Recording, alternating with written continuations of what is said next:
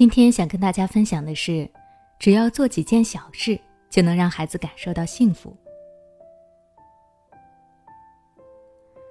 家长们都希望孩子过得幸福，也希望通过自己的努力能带给孩子更多的幸福。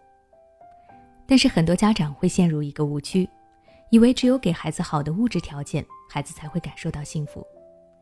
也因为这样，家长们常常会给自己很大的压力，拼命加班工作。导致没有时间陪伴孩子，反而让孩子失去了幸福感，自己也过得很累。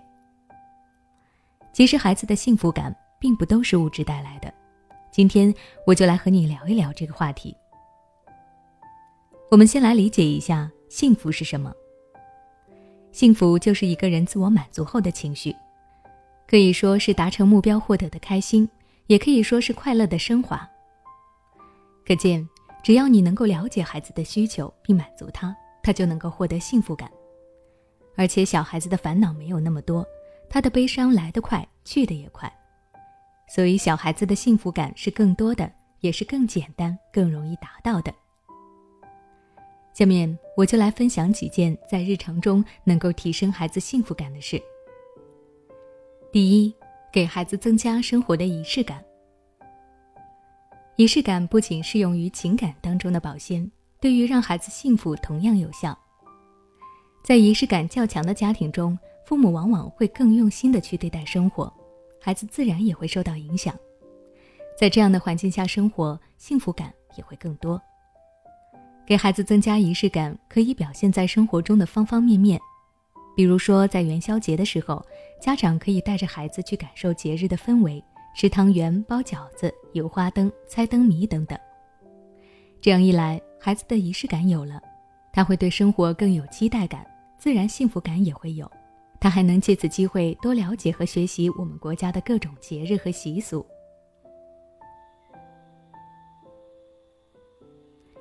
第二，睡前陪在孩子身边，为他讲故事。这听起来似乎是一件再平常不过的事。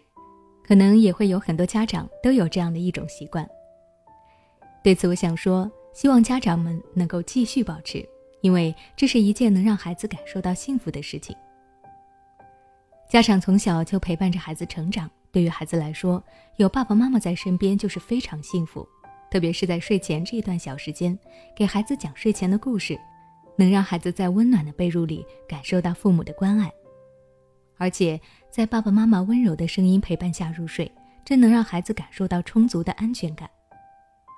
有些人在长大以后，还会时不时的怀念起过去父母在自己床头为自己讲故事的时候，这就是因为这些都是记忆里最幸福的时刻。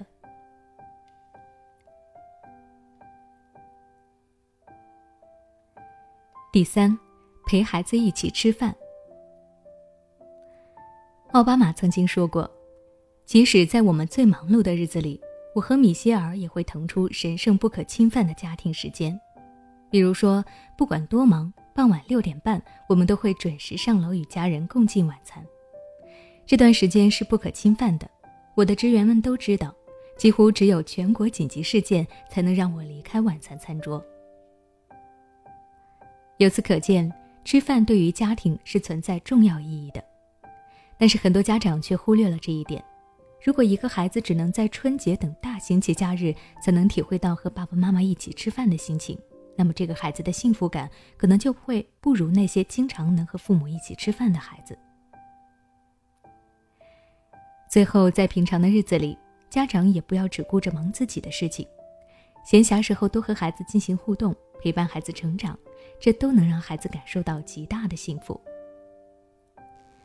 那你平时都是怎么跟孩子互动玩耍的呢？欢迎在下方留言区留下你的育儿故事，和我一起分享。那我们今天的内容到这里就结束了。如果你还想了解更多家长可以与孩子互动的内容，可以关注我的微信公众号“学之道讲堂”，回复关键词“幸福”，获取更多相关育儿内容。